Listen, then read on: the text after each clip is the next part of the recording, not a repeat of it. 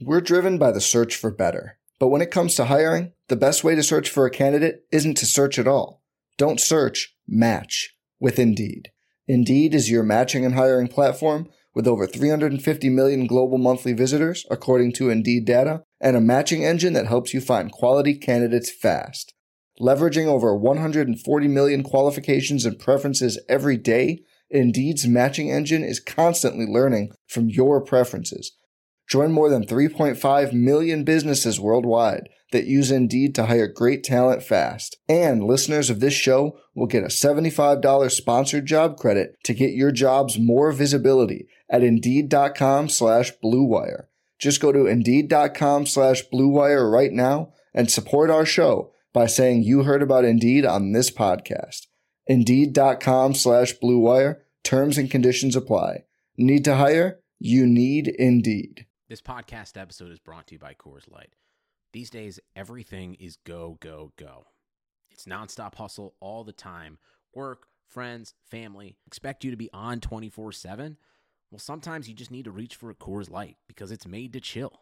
Coors Light is cold lagered, cold filtered, and cold packaged. It's as crisp and refreshing as the Colorado Rockies. It is literally made to chill. Coors Light is the one I choose when I need to unwind. So when you want to hit reset, reach for the beer that's made to chill. Get Coors Light in the new look delivered straight to your door with Drizly or Instacart. Celebrate responsibly. Coors Brewing Company, Golden, Colorado. Support for this podcast comes from Wild Turkey Kentucky Straight Bourbon Whiskey. Let's tune in to their one on one with Jamal, a real bartender from Old Fourth Ward in Atlanta. I really get into the backstory of whatever I'm pouring, out of respect. There are literally years of experience behind these bottles. Wild Turkey, same recipe since 1942. If you want a true classic, this is what you want to order. Wild Turkey. Wild Turkey Distilling Company, Lawrenceburg, Kentucky. Copyright 2020, Campari American, New York, New York. Never compromise, drink responsibly.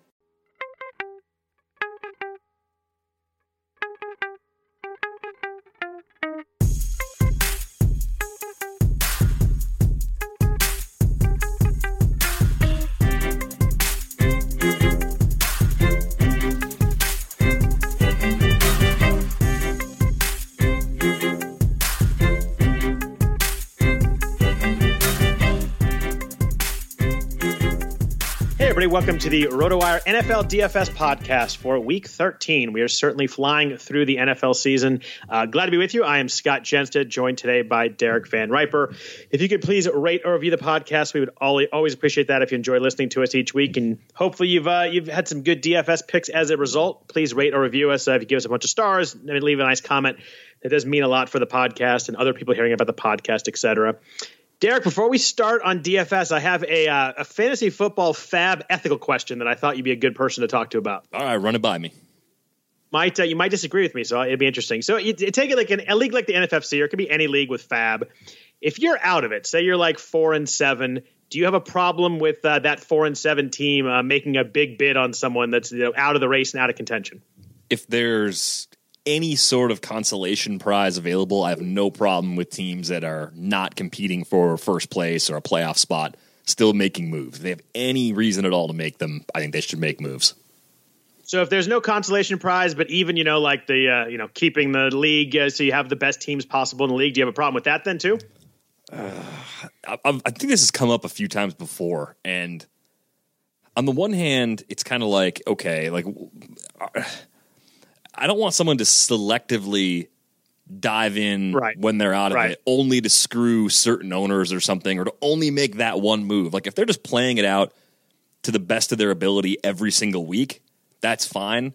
But if it's if it's kind of like one of those things where it's, hey, I just noticed I had some FAAB left, so I spent it, but then they they don't even play their best lineup by by like obvious means, right? Maybe they leave some scrub from week 12 that had to play because Rams and Chiefs were on by. They leave that person in for week 13 after dumping all their FAAB on somebody.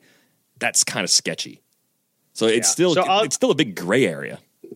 It is, and I so what I did is I I'm like one of the NFFC online championship. I'm like five and six or something. But I had, a ton, had a ton of FAAB, and I essentially looked at. Uh, I picked up Gus Edwards last week, and I bid on. You know, essentially there was one team that could outbid me, so I made sure that I could outbid everybody else. And someone hit me up on Twitter saying, you know, felt like you were, you know, personally doing it just to top me. And obviously I didn't do that on purpose. But in the NFFC, there is a consolation prize, and it's not nothing. I actually won it three years ago, and it's five thousand dollars. So I didn't really feel bad about making the move, considering that you still have to run your team the rest of the way, and I've actually won it in the past. Yeah, I almost think the, even if it's only a small thing, like part of your entry fee back in a normal league, there should be some kind of consolation right.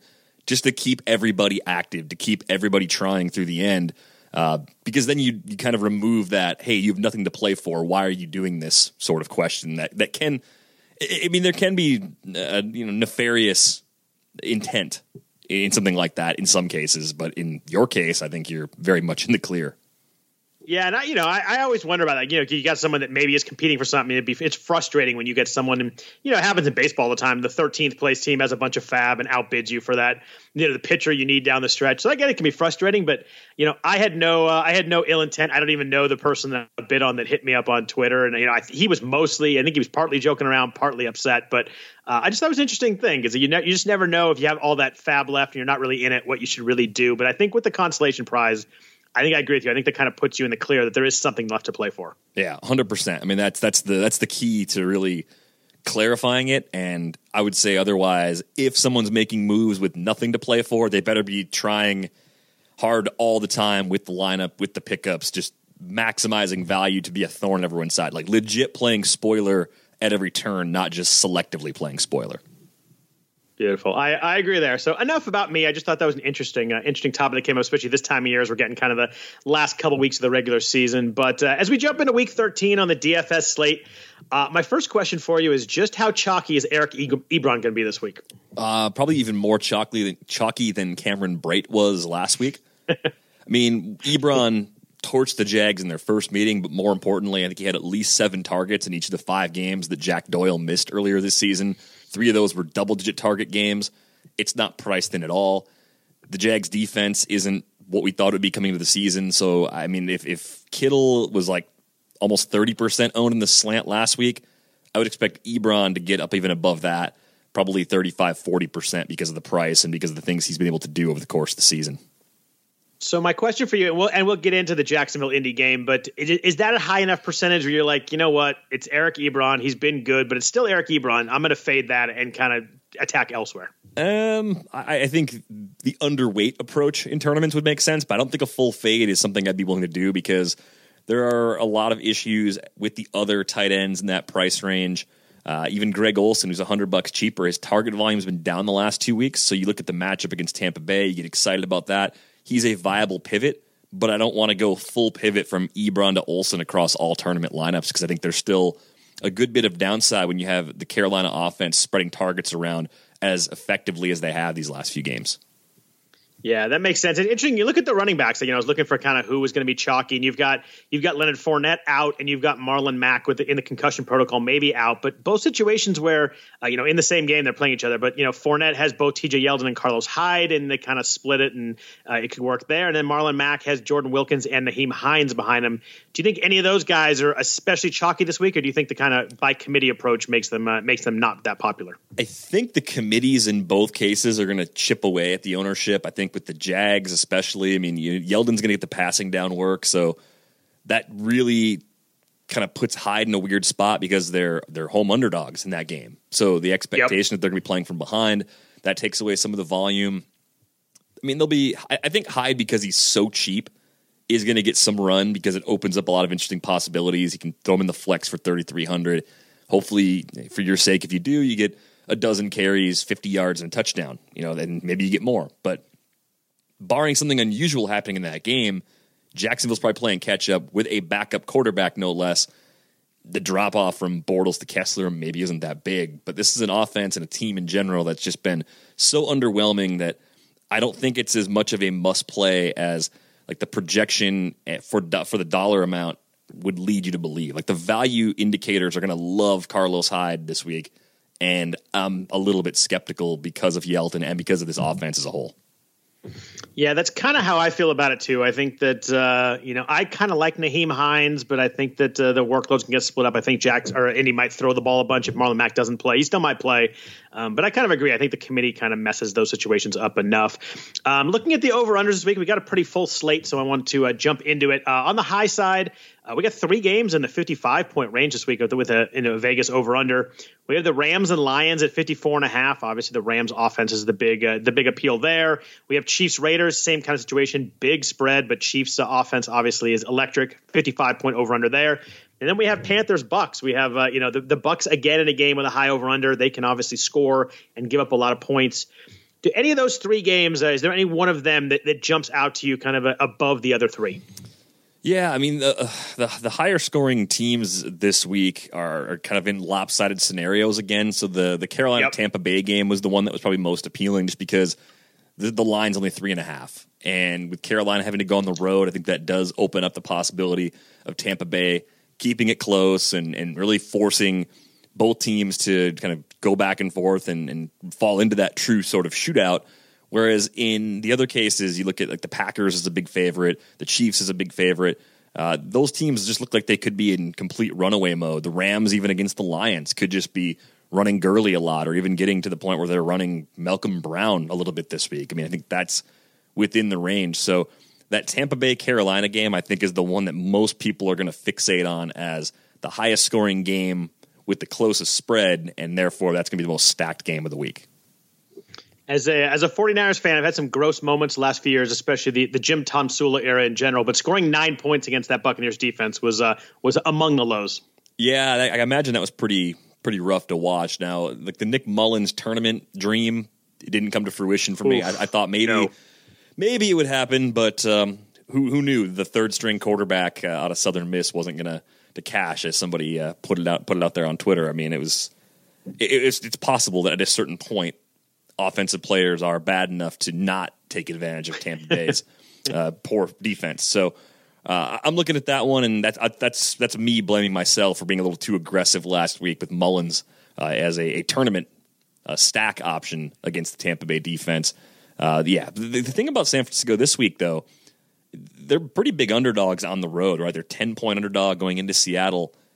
I kind of wonder if, if Seattle either just runs away and Chris Carson gets heavy volume this week and he ends up being one of the cheap running backs to own, uh, or if San Francisco can take advantage of Seattle's run defense. Matt Breida has a big game. They keep it a little closer than expected, and maybe that props up Russell Wilson because you really want to attack San Francisco through the air. Like the, the run defense hasn't been that bad.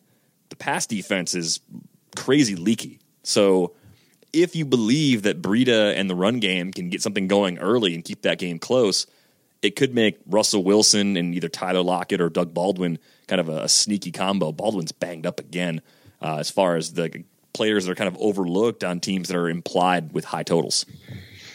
Yeah, I think finding that uh, finding that game that uh, maybe stays closer than we think or goes higher than we think is an interesting one. I have a couple of those as we go through that I definitely want to uh, focus on. Uh, aside from the big three 55 point overruns we talked about, on the low side, We've got Bills Dolphins uh, 40 point uh, over under, Jets Titans 40 and a half. I think with a 13 game slate, you can pretty much, uh, we'll talk about some guys in those games, but it can pretty much cross off a lot of players in those games. Yeah, absolutely. I mean, things get ugly for Cincinnati too. Jeff Driskel taking over for Andy Dalton. AJ Green probably going to play, but is he 100%? I think that's a, a fair question to ask as well. So you do have some games that are pretty bad on both sides. And with no bye weeks, you don't have to be unnecessarily cute going to some of those ugly matchups. Yeah, I think that's a good point. With with 13 games on the slate, you know, we got no teams on bye anymore. We don't have a you know a full slate of Thanksgiving games or anything like that. Uh, I think you can you can pick and choose pretty well, and you can kind of uh, knock out some games, which is important. So let's jump into the games. Uh, starting at 10 a.m. Uh, Pacific time. I like to uh, I like to uh, strictly go Pacific time. we've got Baltimore at Atlanta. Kind of an interesting game. You've got Baltimore with their defense, Atlanta with their offense in Atlanta, where they they tend to be more explosive. Atlanta's fared by one over under 48 and a half a really a game that sets up really well but i still had trouble finding guys in this in this in this game i really wanted to attack starting on the baltimore side how do you feel about lamar jackson uh, two weeks into the experiment you know i feel pretty good about it because atlanta's had some issues against the run and we saw 11 carries again last week for jackson Uh, Deion Jones could be back though for the Falcons, so that could be a nice lift to that defense as a whole. Going on the road for the first time, that's always kind of an interesting test for a rookie quarterback as well. Um, so I'm, I'm fine with Jackson. I don't think I have enough different lineups to where I'm going to play him this week, uh, but I think he's kind of right in that same cash and GPP friendly range that he was in price wise a week ago, where you can probably use him in either format. Yeah, I think that uh, I think that's a pretty good description of it. It, it, it. It's Deion Jones back could be big, but still a nice matchup and indoors, and you got to like him on on fast turf. And it's hard for me to figure out like what exactly you're looking for him is a good game. Like you got to think that two passing touchdowns would be really good with any kind of you know he'll have a lot of running yards. It's hard to kind of get in that zone and figure out exactly what you want from him at the price. I think like 175 yards to the air has to be close to the floor, and then 50 plus a touchdown on the ground. I mean, if you get that, that's that's kind of your starting point, and there's potential for a lot more. Um, the other side of this game, I mean, I think Gus Edwards is still pretty interesting. I know he had an ankle injury. I think that popped up on the injury report on Wednesday. He's still still uh, still still too too cheap on DraftKings. Still at forty eight hundred. Yeah, I think that's still going to be pretty interesting as long as he's good to go. I think he was limited in Thursday's practice, so it looks like he's going to be fine to start on Sunday. Um, so I imagine that he'll be a cheap flex option or you know poor man's RB two if you're really trying to spend up elsewhere in your lineup this week. I totally understand that. Uh, the pass catchers I think are just unreliable because the attempts haven't been there. Uh, you'd, you'd like to see Jackson take a couple shots downfield, and if he did, John Brown would be on the receiving end of that. So if you wanted to use a receiver, it'd be John Brown in tournaments. But it's another thing that I'm just not building enough lineups to go down that path. Uh, but Julio Jones is priced down on DraftKings, and when that happens in a matchup, even that's as tough as this one, I think that makes him kind of interesting in tournaments. Even if he comes in at like 12, 15% ownership, a $7,700 Julio Jones going up against one of the league's best pass defenses, he might produce anyway. We've seen a few high end receivers put up good games against this Baltimore defense this season. So if you get 20, 25 points out of Julio Jones at that price, that ends up being a really nice return. And you know, it, it's home. It's a home game for the Falcons. So uh, I, I, don't know if I would go after Jones at that price if this game were in Baltimore, but at home especially, I do trust Matt Ryan to get some things done through the air if they're playing catch up. I think you've got the you got definitely have the theory right with you know the fact you get Julio Jones under eight thousand, but you know I went and looked at um, the stud receivers that, that Baltimore's faced, and I saw four games and two against Antonio Brown, one against Michael Thomas, one against AJ Green. None of those four games the guys went over seventy yards, so I was a little wary on how much they may uh, you kind of focus on the top receiver. Yeah, and with Jones too, I mean it, he's so like volume dependent because he doesn't score as much yeah. as he should. That that adds an extra layer of risk, but it's rare to get him at that price. So I think that makes him it kind is. of intriguing as a tournament play. Six straight 100 yard weeks too. That's pretty crazy. Yeah, he's he's crushing right now. Um, and there's been a few pretty tough matchups sprinkled in along the way. So they seem to be locked in on, on making him a focal point in that offense week in, week out. Uh, I, yeah, that's that's step one. Step two is continuing to give him targets in the red zone. TDs in three of his last four. We'll see if he can make it four out of five against the Ravens. Yeah, you're right. His percentage in DK will be interesting because he's under, like you mentioned, he's under eight thousand, and you've got the, the, the great defense, but against obviously the, the best receiver in football. It'd be interesting. Those probably kind of even each other out. And I think you're right. About twelve to fifteen percent is probably uh, probably about the right number you're going to get on him. Yeah, and that's that's a that's a rate that I'm I'm comfortable with. At least if I'm making three tournament lineups, having Julio in one of them is something I'm going to do. Getting studs like that at a, a low to mid percentage is a, usually a pretty uh, pretty good winning formula. Yeah, who do you think is going to be more owned between Julio at 7,700 and Odell Beckham at 7,800 against the Bears?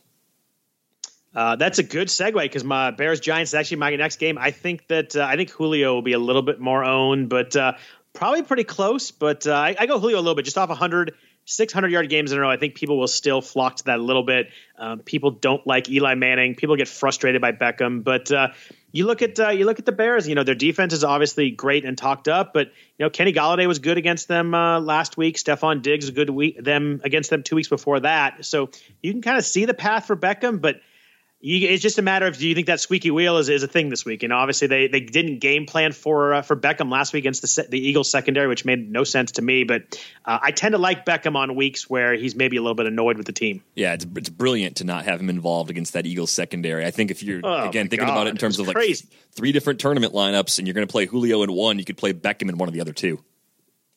Yeah, I think that works. You look at the Bears Giants game, kind of an ugly game. Over unders 45, and it really sounds today from from the quotes from Matt Nagy that, that Mitchell is not going to play. With that in mind, are you touching anything on this Bears offense with Chase Daniel?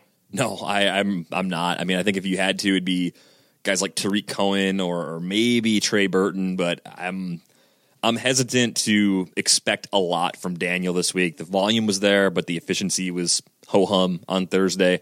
Uh, I don't think you need to. I don't think you need to add that risk on a slate this big. Yeah, I tend to agree with you there, and I didn't write up much on the Bears. The only guy that kind of jumped out to me a little bit was Taylor Gabriel. Just he's priced down at 4,200 on DraftKings. He has 17 targets last two weeks. He had eight targets and seven catches in that game with with Chase Daniel, and I think he's kind of a you know security blanket kind of guy, over the middle slot kind of guy for Daniel. I think that in a PPR setting like DraftKings is, I think he might be an interesting way to save some money on the Bears offense. Yeah, I think he he makes some sense if you want to do something a little bit different. Um, I don't have him in my initial builds, but he's so good after the catch. If someone misses a tackle, that's all it takes. Gabriel could score from anywhere yeah. on the field. So you mentioned uh, Julio Jones under eight thousand. We have Saquon Barkley against this Bears uh, defense at under eight thousand. Also, he's at seventy nine hundred on DraftKings, eighty six hundred on FanDuel. Obviously, you know the focal point of this offense. They feed him and feed him and then feed him more. He has over hundred yards, uh, total yards in every game but one. A total beast. He looks passes every test. What do you do with him this week against this Bears defense, though? Love that he's priced down, and it's really yeah. tempting to mix him in, maybe into that Julio lineup because there's some other running backs at a similar price point that are going to be very heavily owned. Most specifically, I think Kareem Hunt at 7,800 is going to be very popular in the Chiefs Raiders Agreed. matchup. Agreed. So I think yeah. that's going to knock down the Barkley ownership rate a little bit. I still don't think it's going to be as low owned as you might think. I mean, the, the, way the Giants concentrate touches on him and use him so heavily in the passing game, he's going to be frequently involved. His ownership rate in the slant last week was 23%. I mean, I think he falls into like the high teens. I don't think it's going to be under 10% Saquon Barkley this week. I think that price is low enough to draw people in. And I think people are viewing him as sort of a matchup proof back based on his skills and just based on the way they use him. I mean, so the Bears go 3.6 yards per carry on the ground, and that's one of the best marks in the league, if not the best mark in the league to this point. But we know Barkley can be so dangerous in the screen game. I think they might just find ways to get him the ball quickly out in space, and that maybe slows down the Bears' pass rush a little bit. Yeah, I, I, very much see Eli feeling the pressure and kind of dumping balls off to him all afternoon, which is you know really good in DK. What about in Fanduel? He's eighty six hundred there, so not priced down as much. Uh, do you think he'll be lower percentage with the without the with the price drop there? Yeah, absolutely, and because of the format difference, only getting a half point per catch. Yeah. I mean, this could be one of those games where Saquon Barkley gets a dozen targets. That that absolutely makes sense from just a scheming against the Bears defense perspective. Uh, even if you don't think the Bears and Chase Daniel are going to run up a, a, big lead, which I really don't think they're going to do, uh, I think that's no. just one of the best ways to try and attack the Chicago defense if you're the Giants. One of my uh, one of my favorite guys in drafts this year. I really liked uh, Sterling Shepard coming into the air finally healthy. He has 37 yards or fewer in five of his last six games. He's I can't believe how much he disappeared in this offense recently. Yeah, suspiciously quiet. I mean, I expected more of Evan Engram too, but they've had to use tight ends to block, and Evan Engram's not really yeah. a blocking tight end at all. Um, so one of two pretty big disappointments in the passing game. You just wonder, like, if they can find him, find upgrades on the offensive line, and of course replace Eli. Can they get guys like Shepard and Engram in 2019 to produce at some of the levels we were expecting this year? I'm staying away from both of those guys right now. They should really trade for Nick Mullens. yes, they. No one should trade for Nick Mullens. Oh, I know. I'm just trying to build up some trade value for my team. Uh, we're losing players, losing players every week, so it's it's not good. Um, moving on to one of the uh, one of the grosser games on the slate is the Bills at the Dolphins. Miami's fared by five in this game, over under a forty. Uh, on the Buffalo side, Josh Allen, thirty points in DK last week. What the heck? Never even thought about even making a crazy nope. three dollar big field GPP lineup with him his running ability has been way better than anybody would have predicted. I just didn't see anything like that coming from him. Um, it's been kind of the key for him on a few occasions. I mean, back in week three in that upset over Minnesota, he put up 27 DK points then because he had two rushing touchdowns. Like, how weird was that? Um, I, I, think the only player that I'm interested in, though, on the Bills side this week is LeSean McCoy at a low price. The Dolphins haven't been good against running backs. They're not good at stopping running backs in the passing game either.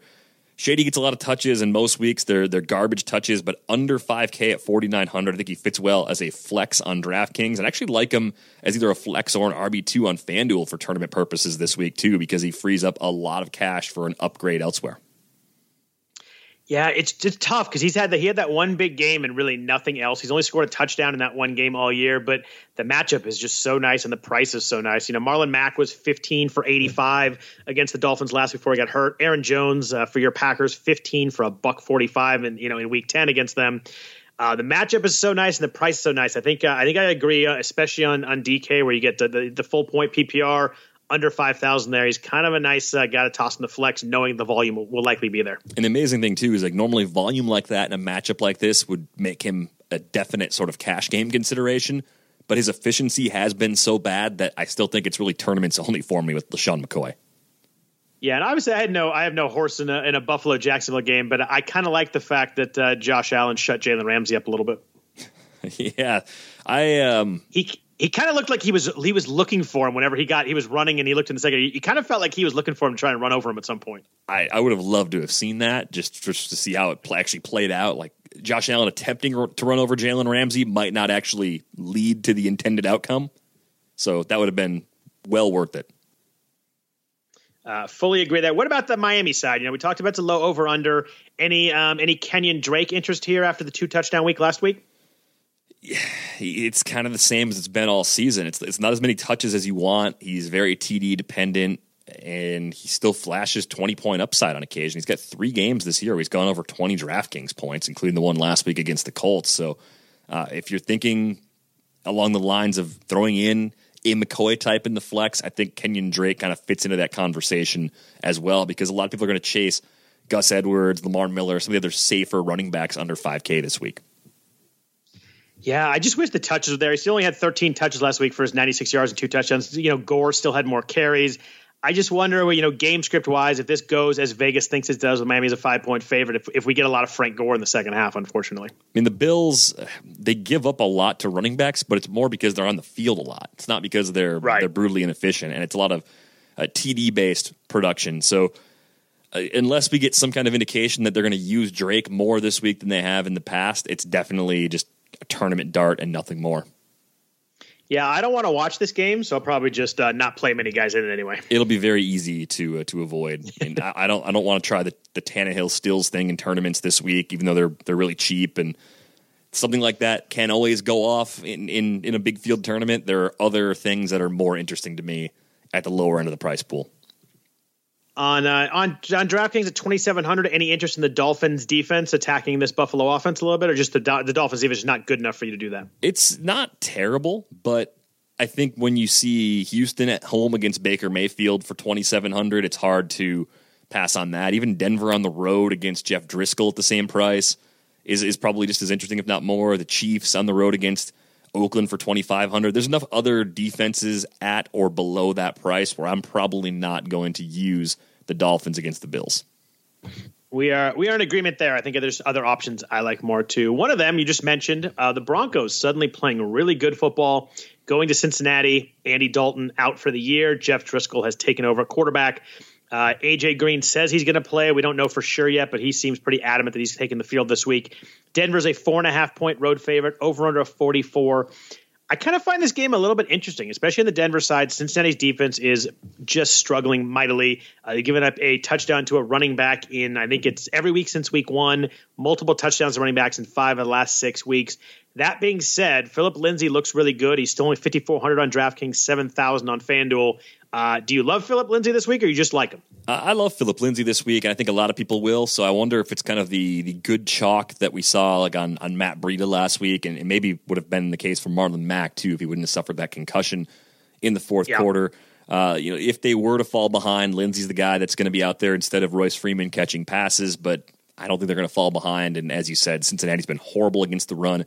No defense has allowed more to opposing running backs than the Bengals so far this season. So I am all about Phillip Lindsay eating the chalk in this case at 5,400. Can be your second running back, can be your flex, but I intend to have a lot of shares this week.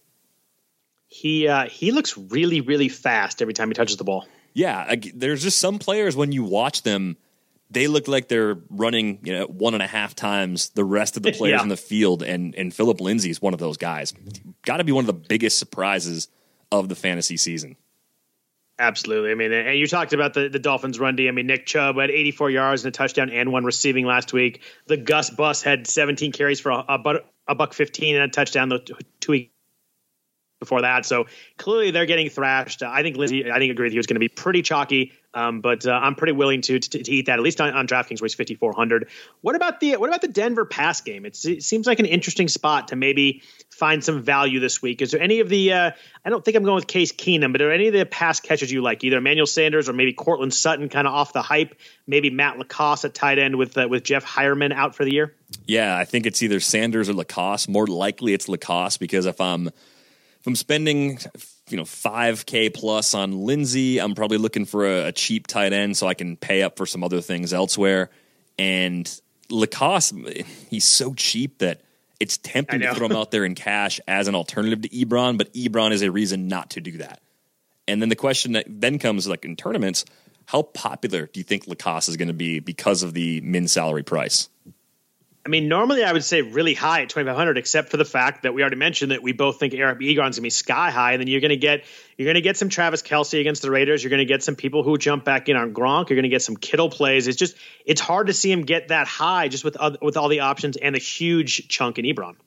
Yeah, exactly. So I'm I'm okay throwing him out there in in tournaments, even if he's the second highest owned tight end behind Ebron. Like that doesn't really bother me that much because I think the Ebron share is to be so significant that if you do get 50 plus yards and uh, another touchdown from the cost, that's going to be all you need. But uh, I think Denver's passing game overall, especially the receivers, will be overlooked this week. It's not a bad matchup.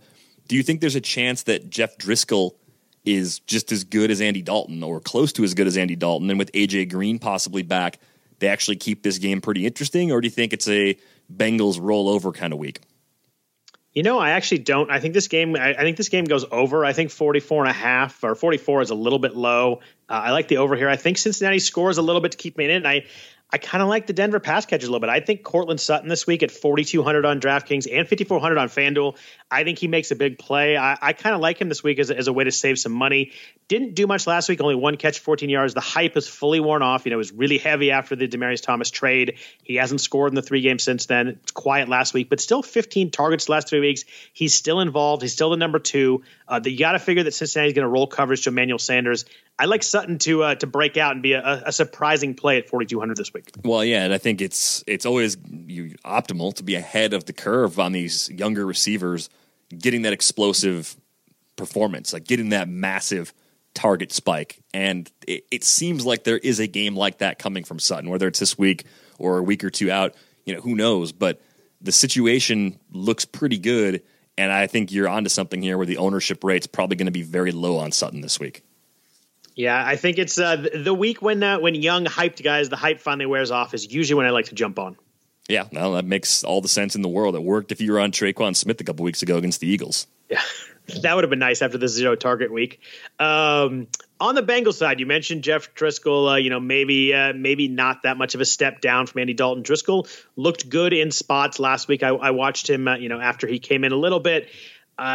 That being said, though, is there anybody on the Cincinnati Bengals offense that you think you may want to play, you know, on, on this full slate with 13 games? You know, I, I don't think I want to pay up for Mixon at 7,300. He's the sixth most expensive running back this week, which seems pretty high in a, in a case where Denver could maybe load up the box and force Jeff Driskel to beat them through the air. It may change if AJ Green is confirmed healthy enough to play. I know he's angling to go. You put him out there, that opens things up quite a bit. Uh, I mean, as far as receivers to throw to, AJ Green's probably one of the five easiest receivers to throw to in the game right now. So that changes a lot about the complexion of the Bengals offense. Very clear these last few weeks, they have missed him. And getting him back, even if he's 80 or 90%, does make this offense as a whole a bit more intriguing. So I think the the initial read for me is stay away, wait to get more details on Green. And then if Green plays, I don't think people are going to really be interested in him at all. So he'd be an nope. ultra sneaky tournament play. at 7,400, but I don't know if I'm committing myself to doing that. Yeah, I'm not sure I could do it either. He's not, uh, you know, he's he's still eight thousand on FanDuel, not really priced down. Sorry, someone's trying to call me. Uh, you mentioned Mixon. It's interesting. You know, Denver had that stretch where uh, they give up two, they give back to back 200 yard games to Isaiah, Isaiah Crowell and, and Todd Gurley, but no running backs got to 70 yards in the last five weeks. It's it's crazy. It's like they flipped a switch and suddenly they're a good run defense after being horrendous to start the year. Yeah, that's that's been a big surprise. I thought after that Crowell game, especially, Denver was becoming a team to pick on, and like the Mixon thing I, think he's talented. I think he's the kind of back that can be productive in most matchups. But I just think this setup in particular is one where he might be facing the heaviest boxes he's seen all season. Yeah, I, I, I, tend to agree there. It's not someone that I want to play this week. Uh, if, if, I'm going way outside the box, we mentioned LaCosse and Ebron kind of sucking up ownership, and and Kelce and Gronk uh, additional two. Um, CJ Uzoma, I always mess that up, so I'm sure I said it wrong again. 3,400 on DraftKings. Dude had 13 targets last week with Driskel. Yeah, I mean it's one of those things we see backup quarterbacks do sometimes. They lock on to the big target, short intermediate passing game, leaning on the tight end even if you're going to pencil him in for something closer to the average he had the previous three weeks, he was between four and five. At that price, he's at least tournament viable. Uh, but I don't see myself getting away from the Ebron LaCosse duo. I think I'm just going to be using one of those two guys in most of my lineups this week. But I think you're right to be somewhat interested in CJ Uzomah because uh, I think he'll be a little bit overlooked. I mean, there's there's reasons to stay away from the Bengals offense, and on a slate this big, that's what people are generally going to do. He's got to be what, like a two percent guy this week, something like that. Yeah, that sounds about right. Yeah, with with uh, with the po- other popular tight ends. So I always uh, I like to uh, I like to see that. The 13 targets jumped out to me pretty good with the, with the new quarterback. So I think I'm uh, in tournaments. I might uh, you know if I play five lineups, I might uh, try and slide him into one. I, I like the idea. I, I, don't know if I'm going to get to five different lineups this week, but I like where your head's at. So the uh, the Rams, the mighty Rams, uh, coming off that big win against the Chiefs, then the bye week, are headed to Detroit. Uh, early game on the on the West Coast, 10 a.m. Rams are favored by 10, over under 40, 54 and a half. Obviously, a lot of that uh, based on the Rams offense. Um, I love this Rams offense. There's, there's, it's hard to get away from it. Um, it's just it's just trying to figure out you know who you want to play with this week. Do you want to go you know Goff and one of the receivers? You think Detroit and Stafford you know can hang in there a little bit? The Rams have given up a lot of points, or do you think this is a Todd Gurley week? You know, coming off the week where they kind of went away from him in the Chiefs game, uh, he didn't score. You know, there were 14 touchdowns. He didn't have any of them. Uh, how are you feeling about the Rams this week? Do you have a vibe on uh, on you want to go passing game or run game? I think I want to go passing game because I think the discounts on some of the higher end running backs are such that paying up to Gurley this week is a little bit less desirable. So whether it's just Cooks or Woods as a one off play or pairing one of them with Goff, I'm more likely to do that. Uh, Josh Reynolds still kind of interesting for tournaments because the price is low. Probably not doing that myself. Uh, but the thing that really kind of makes this game more interesting, if it comes out this way, if Kerryon Johnson practices Friday and ends up returning, that opens up the Lions' offense a lot. Kerryon yeah. Johnson's not out there. I'm not expecting LeGarrette Blunt to come out and repeat what he did last week against the Bears in terms of the yardage. that was efficiency. crazy. Yeah, like the, the Rams, you can run on the Rams a little bit. I don't think LeGarrette Blunt's going to run on the Rams. So I think what's going to happen is the Lions are going to fall pretty far behind. Stafford's going to get one dimensional. He's probably going to lock in on Kenny Golladay. And you know the Rams are going to build up that big lead, and the question is how they're going to build it up. Well, I think it's going to be pretty balanced again. Good bit of Gurley, the usual Cooks Woods split. If I'm only getting one of those guys, Brandin Cooks is my choice at 7K on DraftKings. I like Woods a little better because of the pricing on FanDuel. There's so little that separates these guys week in and week out. But I think Brandin Cooks, more so than he was used in New England, is now being used in an optimal way by Sean McVay this season. He has uh, he has 100 yards in three straight games, 24 targets the last two weeks. It, it, it's surprising to me that – you know, I love McVay, but surprising me that McVay found such a good way to use him, whereas Sean Payton, Bill Belichick really didn't. Yeah, I mean, eight or more targets in eight games this season for Brandin Cooks, so plenty of volume week in and week out too. I think they've realized he's just not a guy you throw fifty yard bombs to exclusively. Yeah, he's he's more dynamic than that. Yeah, uh, I love Robert Woods this week. I would actually go with Woods over Cooks. I just think. Uh, Woods is so consistent. I like the fact he's only scored once in the last seven weeks. I kind of feel like a couple, a two touchdown game is coming. Uh, he was super active early in that game against the Chiefs, scored the first touchdown, and then kind of they went away from. Him. They went uh, a lot of Gerald Everett and Higbee, and obviously a lot of Brandin Cooks. So uh, I like Woods this week. He has a, you know, he, Robert Woods is over 70 yards each of the last 10 weeks of the season. That's pretty remarkable. I think he'd gone like yeah. eight games without a red zone target before that Monday night game against the Chiefs, which seemed pretty weird. Like, I, there's no specific reason to not throw to Robert Woods in the red zone. I know they run it a lot and throw it a lot to Gurley, and that's part of it too. But it uh, it just seemed like something was due for correction as far as Woods' usage in those situations. I've uh, I've actually uh, I, have missed a lot of things, but I've hit on my favorite uh, quarterback wide receiver stacks last two weeks. I'm going to say that uh, Goff and Woods is my favorite stack on the slate. Nice. Yeah. I mean, Goff, I think, will be reasonably high owned, but not ridiculous. I think quarterback distribution should be pretty pretty balanced with Mahomes back on the slate as well. You know, Cam going up against the Bucks, Luck price down in the road against the Jags. That's kind of interesting too.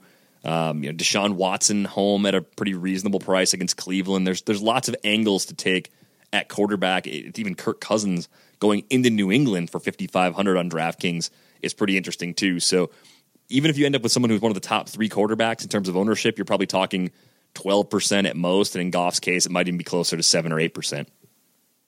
It's uh, it's disappointing that uh, that Pittsburgh's not in the slate this week, so I can't spend ten minutes uh, talking about my Juju Smith bonanza last week. Yes, uh, you you crushed on that.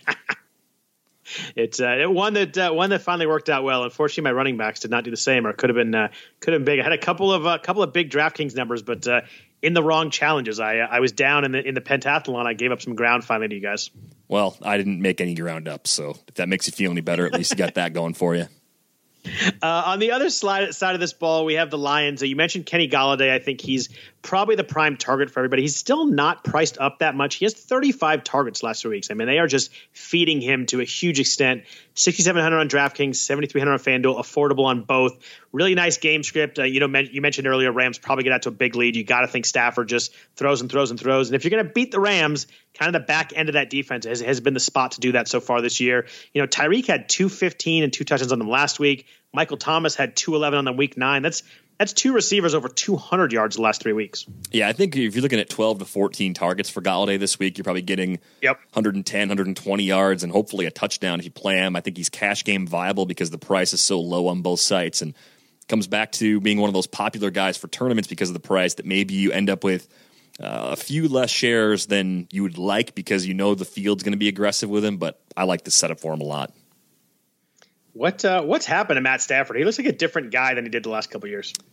I, that whole team, like Patricia, just it does. something something's weird with Matt Patricia and the way he's handling reporters and pressers. It just seems like a guy that I don't know if he lacks confidence or he feels like he's lost control of the locker room in year one. Or I'm just grasping at straws, but something feels very typically Lions about this franchise again and you know maybe did, it's just. Did he really gravity. tell someone to? Did he really tell someone to sit up straight or something a couple weeks ago? Yeah, there was that posture thing, and he just he he seems very irritated all the time. It's yeah, like, he does. You know, your old boss can be irritated with people all the time because he might be the best coach ever, but right. you, as one of his disciples, need to prove yourself before you can be that surly with everybody. Yeah, Bill Belichick and Greg Gregg Popovich can be that way because they have done what they've done. Yeah, they, they've they've earned that. If, if, that can be earned, they have earned it. And Matt Patricia will never earn that. Uh, moving on to an interesting game, you know, one that we would not have picked this spread, you know, five or six weeks ago. Indy going into Jacksonville, four point favorites on the road. Uh, Jacksonville, uh, I think they're four, six, and one. You know, probably the biggest disappointment in football. There were a, lo- a lot of people who loved this team um, coming off their near Super Bowl appearance last week. Last year, I mean, they probably should have made the Super Bowl if they uh, they do a couple things differently uh, in those playoffs. But uh, Andrew Luck is on fire. You know, obviously comeback player of the year after sitting out last year, three plus touchdowns in eight straight games. he's he's priced up on FanDuel eight two hundred, still still pretty well priced on DK my question for you is do you think this Jacksonville defense is kind of checked out right now? It feels like it. And I know they've had some injuries this year, but uh, you look at Luck, I mean, he had a lot of success against this Jags defense just a few weeks ago. It was at home, and he's been a lot better at home than on the road, but a lot of quarterbacks have that that lift at home. 21.4 DraftKings points per game on the road this season for Luck, though, at 5,800. That's pretty solid. Uh, I'm not really worried about him turning the ball over much because this is just a different version of the Jags defense than what we saw a year ago. And if you think back to, I think it was week 11 when Pittsburgh went into Jacksonville, Ben Roethlisberger was under 4% owned in the slant, the $9 tournament on DraftKings. Uh, same in, in the Milly Maker as well. I know that Ben carries that, can't play well on the road with him a lot more than most players do. But I still think you're getting single digit ownership on Andrew Luck in a matchup where he just crushed them a few weeks ago. I think he can crush them again as implied totals go, and they're upper third on the board, and, and maybe they, they end up getting a little more mileage. I mean, if Marlon Mack is out, uh, Nyheim Hines is the back that I'm more interested in because he has the passing down work. So I think in DraftKings, especially the low 4,000 range, he becomes a flex player I'd be interested in. But, you know, as chalky as Eric Ebron's going to be, I think we're going to be a little surprised at how low owned Andrew Luck is compared to some of the other higher end quarterbacks on the board. Yeah, I mean, a big factor this past D for Jacksonville too. Jalen Ramsey didn't practice yesterday or today, so looking pretty doubtful of him to play after fully missing practice the last two days. Yeah, if he's if he's out this week, that just adds more to my interest. But I still don't think the masses are going to flock over to Luck in this spot. So on the same token, you know, you've got a lot of people going to be on Ebron. Do you think T.Y. Hilton slides through pretty low ownership this week because nobody's going to play Hilton and Ebron? Yeah, exactly. I think uh, Hilton gets somewhat ignored. Uh, the price is still pretty reasonable, and you know when he's healthy, it, all it takes is those occasional big plays for him to make value on one snap. He did it a couple weeks ago for us. I think he could do it again here. If I'm pivoting away from Ebron in a lineup, going right over to Hilton might be part of of that mindset in tournaments. Yeah, I really like that theory too. I think that uh, in the spots where I don't go Ebron, I kind of like sliding to Hilton. Also, I, I, really like that idea. I think that's a that's a pretty good call. Or even just Hines too. I mean, like that that could be the other way to get exposure. I'm, I'm definitely not afraid at all of using Colts in this spot. Uh, Leonard Fournette is suspended for this game for his uh, his punch during the game last week in Buffalo. Uh, with that being said, any interest in TJ Yeldon or Carlos Hyde? Do you think they split it too much? Uh, you know, if Jacksonville gets behind, you know, Yeldon's obviously the guy. If they get a bit of a lead, it's Hyde. So you're really you're really depending on game flow. Cody Kessler's playing quarterback. If you haven't heard, uh, if some other people haven't heard for Blake Bortles, so who knows where we're getting this offense? I don't want any part of Jacksonville's receivers. I've pretty much given up on all of them. Uh, Dede Westbrook's probably my favorite guy there, but probably not going to play him with Kessler until I see a game. Do you touch the running back situation at all with with their, with their cheap prices? No, I, I wish Yeldon were priced like Hyde on DraftKings. He's forty four hundred. I just think there's other backs within a few hundred bucks of that price that I like a lot more because they're not sharing or because I just believe in their offenses a lot more. Easy pass for me even though you can get a lot of salary relief going down the Carlos Hyde path, I'm just not going to do it. Yeah, it's interesting. He's actually more expensive on FanDuel and, and, much cheaper on DraftKings. I suppose some of that's the PPR, but uh, just the difference between the sites was uh, kind of jumped out to me a little bit. Yeah, Yeldon at 4,800 on FanDuel is kind of the sweet spot for the two backs on the two sites, but I don't think it's it's not, I don't, I don't think you have to do it. Yeah, I think I like it. It's weirdly like Yeldon more on FanDuel and Hyde more on DraftKings just because of the price, even though the, the PPR aspect is kind of opposite on them. Yeah, it almost like overcorrects for the scoring system. Yeah, agreed there. Uh, next game, we have a kind of interesting game, too. We have Cleveland going to Houston. Cleveland's playing pretty good football right now. Houston's a six point favorite, obviously on fire. I think they've won eight or nine in a row.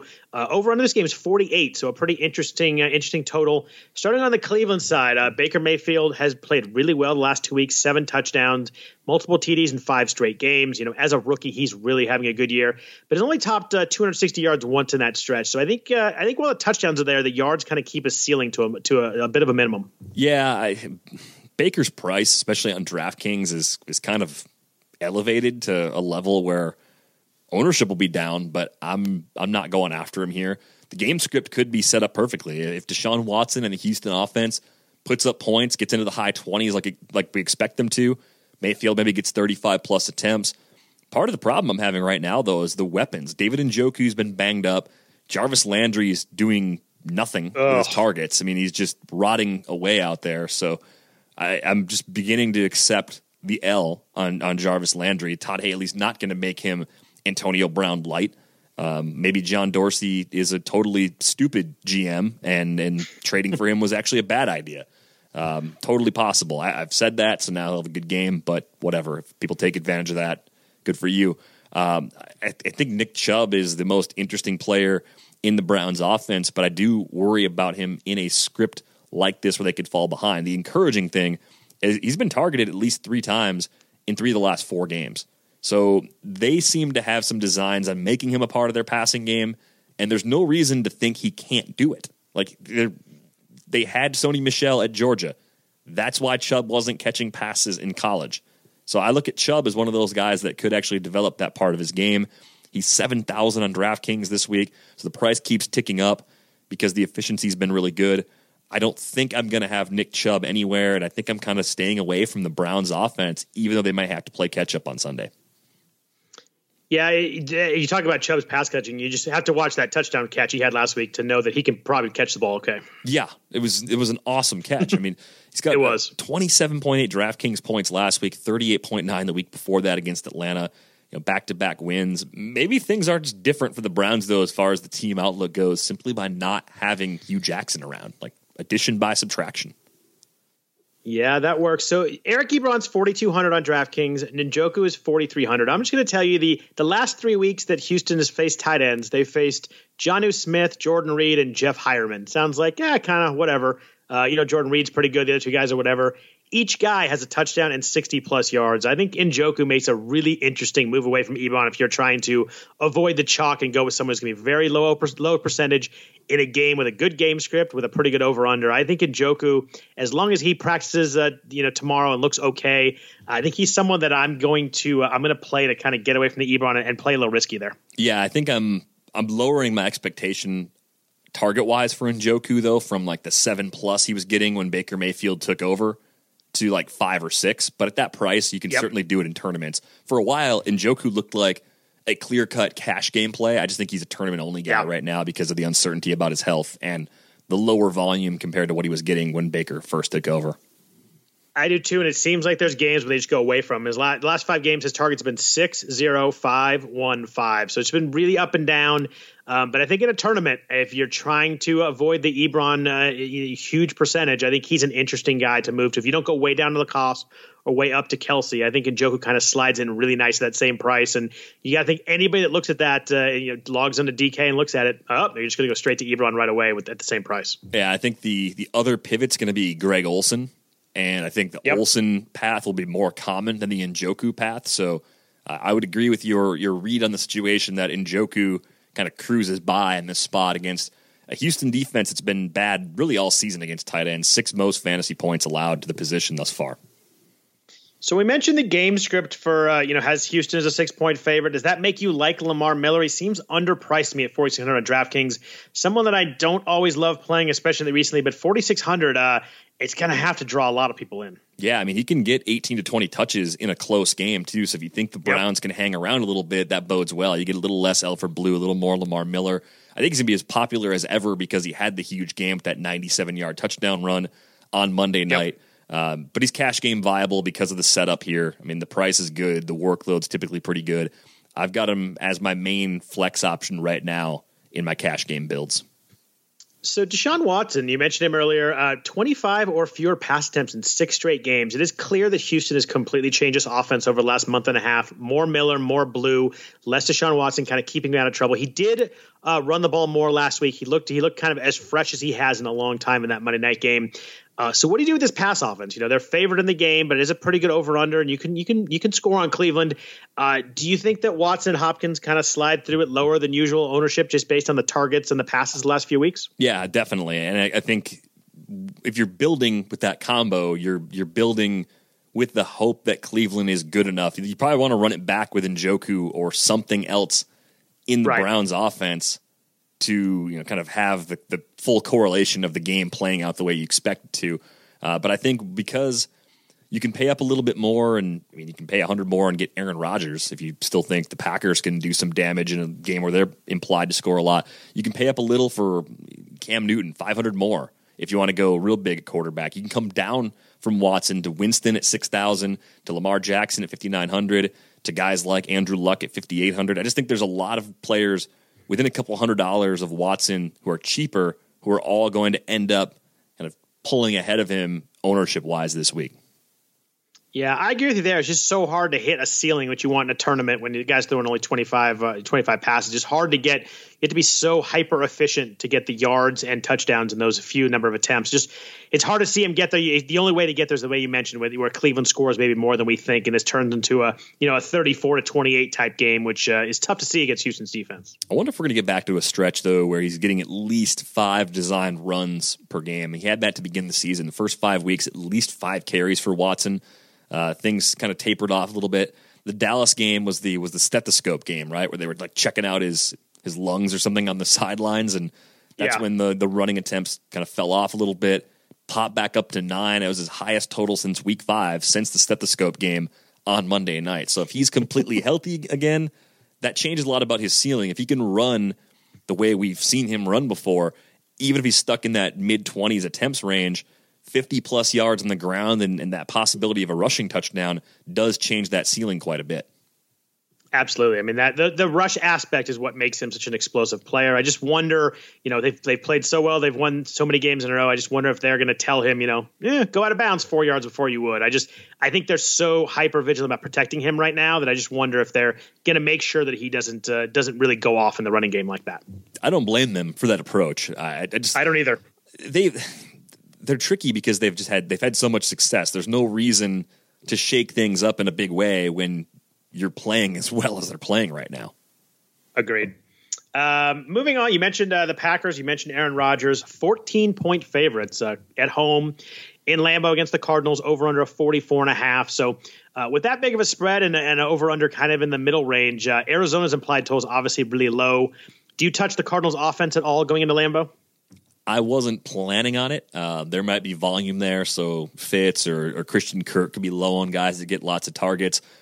I think the most interesting thing in this game is actually the other Aaron, Aaron Jones. I mean, I think the price is low. The usage is very similar to how the Chiefs using Kareem Hunt. With the Packers being two touchdown favorites, I think he's an easy cash game play, which I've been waiting a long time to play Aaron Jones in cash. Yep. But here we are. Like I, I think this is a week where he gets 16 to 18 touches pretty easily with room for a bit more. Yeah, I mean, he had 72 yards last week against a tough Minnesota defense, 103 yards against uh, total yards against Seattle week before that. You got to think he's foaming at the mouth to face this Cardinals defense. Oh, he should run all over them. And the Cardinals, one of the weaker run defenses in the league as well. So aside from the game script being good, you know, even if it, even if Arizona was keeping the pace, the per carry numbers are going to be really good, or should be really good for Aaron Jones this week. And they're good for him most weeks because he's just that explosive. Yeah, and he finally had 20 touches last week. So, I mean, it's clear that he's finally the guy. Waited a long time to get here, but he clearly is. Arizona, you mentioned, tough against the run. They've allowed uh, 177 yards per game to running backs, who I think is, is the worst in the NFL. Uh, Melvin Gordon Austin Ekeler had three touchdowns and 170 total yards against them last week.